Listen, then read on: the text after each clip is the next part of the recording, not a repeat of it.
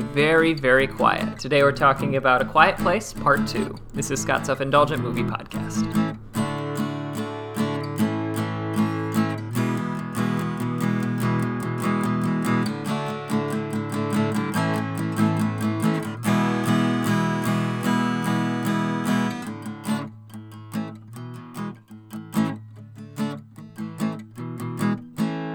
Hello, movie friends. Welcome to Scott's Self Indulgent Movie Podcast. I am Scott, and today I'm talking about A Quiet Place Part 2. So it, it's the delayed sequel in release to uh, Quiet 2018's A Quiet Place, which I thought was really great. And I thought this movie was pretty good, and it, for reasons that are very understandable, isn't going to match the first, but I still think it's a solid one to go and might still have more stories to tell. So without further ado, let's get started. In 2018, John Krasinski su- surprised folks with an excellent horror thriller called A Quiet Place, with Krasinski and his wife Emily Blunt in lead roles. The movie earned rave reviews for its direction, acting, and tension, and made audiences excited to see what Krasinski would do next. As it turns out, a direct sequel to A Quiet Place. In the immediate aftermath of the first film, Evelyn and her children now leave their destroyed home to find a new safe haven, this time with a baby in tow. But while Evelyn is eager to find a new homestead and fellow survivors, her daughter Regan wants to use her newfound weapon to connect and help more of humanity. It's not a surprise that part 2 isn't as good as the original film. By now we know what the concept is, and most importantly, John Krasinski's father is no longer with us. And why is that so important?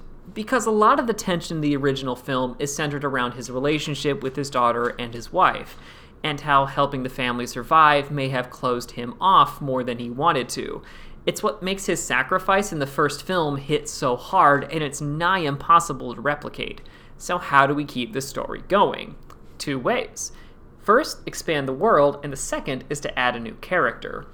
In terms of world expansion, the film goes in two directions. On the one hand, we get an introduction to how the monsters came to the Abbott's small town, partially to start things off with a bang, and partially to establish Cillian Murphy's character, Emmett. On the other, we get a broader view of life after the invasion, where there are pockets of survivors and the disparate ways they handle the new normal.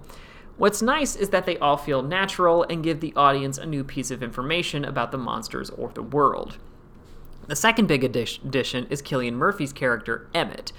Unlike the Abbotts, Emmett doesn't have anyone else, so he's more cynical and broken than they are. However, reconnecting with old friends rekindles his desire to live and be proactive, especially with Regan, who wants to honor and use the gift her dad unintentionally gave her for everyone. And I'll admit, part of the reason I really like this character is that 9 times out of 10, if you meet this guy in a zombie movie, he's a bad guy. With these new additions in mind, the film is free to create a series of 10 standoffs between our heroes and new threats, be they human, monster, or both. I was a bit worried considering how intimate the first film's scenes were, but Krasinski doesn't let the bigger budget affect the pacing and setup for these scenes. There are still scenes where a single sound can lead to chaos and a lot of visual storytelling that relies on the actors or the setup to bring in the tension, and it all still works. Again, it can't surprise and shock as much as the first film, but this feels like a natural progression in both story and style. The verdict is it's a solid sequel. Picking up where the last film left off, Part 2 trades the blunt emotional impact of the first film for a more expansive world. 7 out of 10. This has been Scott's Self Indulgent Movie Podcast. Thank you so much for listening. Don't forget to like, share, and subscribe wherever you get your podcasts. And don't forget to join our Facebook group, Scott's Self Indulgent Movie World, for the latest reviews, discussions, and more. See you next time, everybody, and stay safe.